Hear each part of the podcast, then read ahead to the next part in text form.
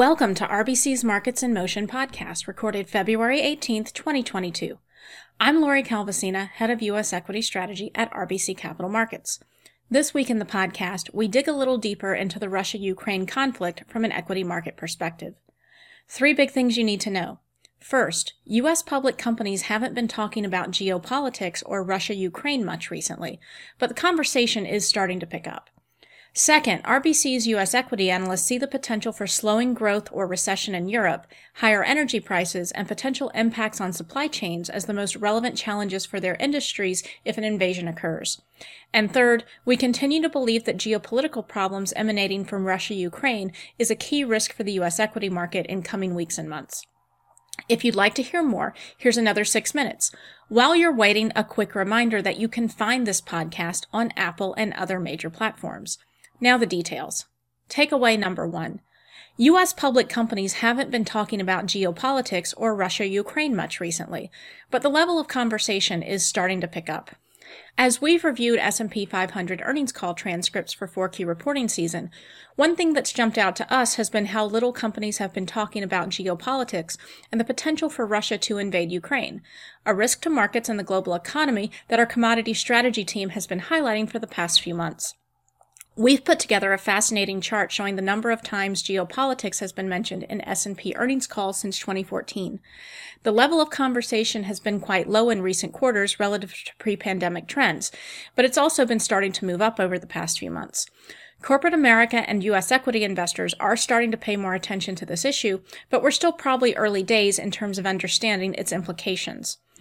Among the S&P 500 and Russell 3000 companies that have discussed Russia and Ukraine since the start of the year, Commentary has mostly focused on monitoring the issue, the idea that this is a risk adding to caution in their outlook, and highlighting the ability to manage through any operational disruptions, sanctions, impact to workforce, and FX implications.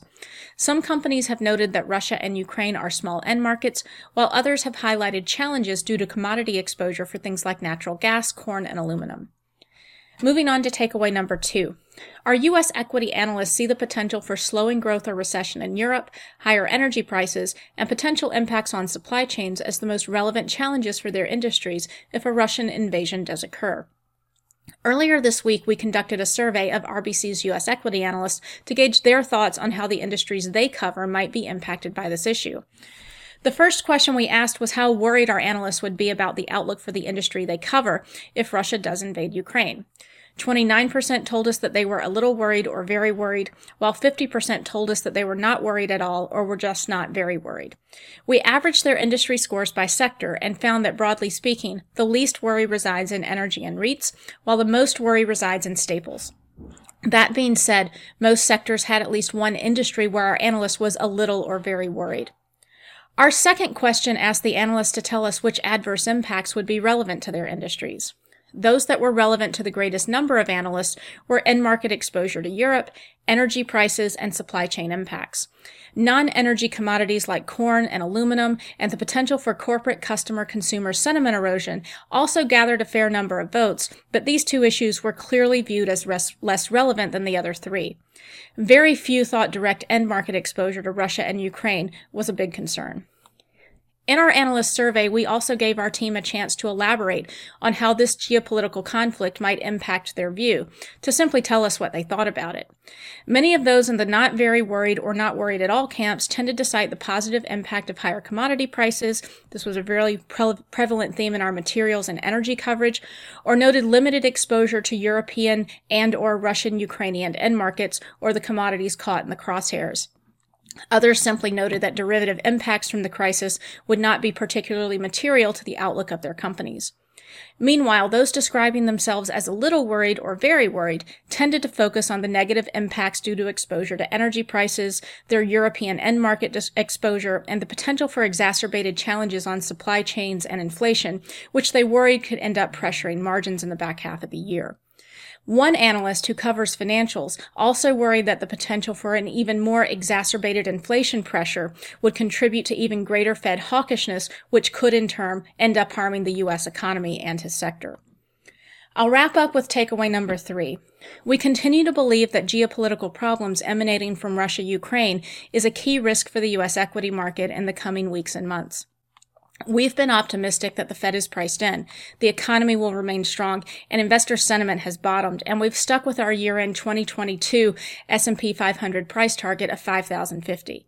That's still our call today, but we do consider a worsening of tensions around Russia-Ukraine to be an important downside risk to our view that we've simply got to monitor closely.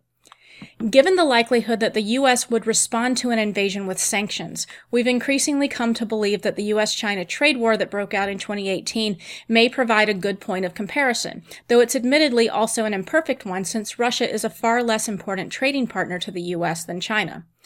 But on this point, it's still interesting to go back and see how the conversation about geopolitical risk progressed in 2018.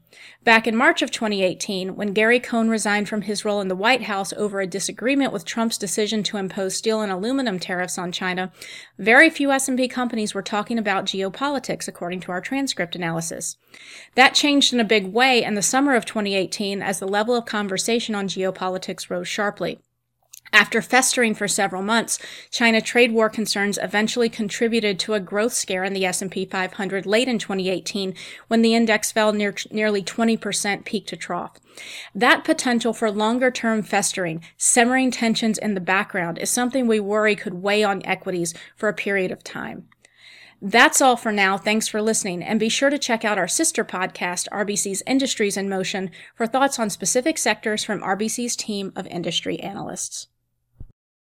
This content is based on information available at the time it was recorded and is for informational purposes only. It is not an offer to buy or sell or a solicitation, and no recommendations are implied.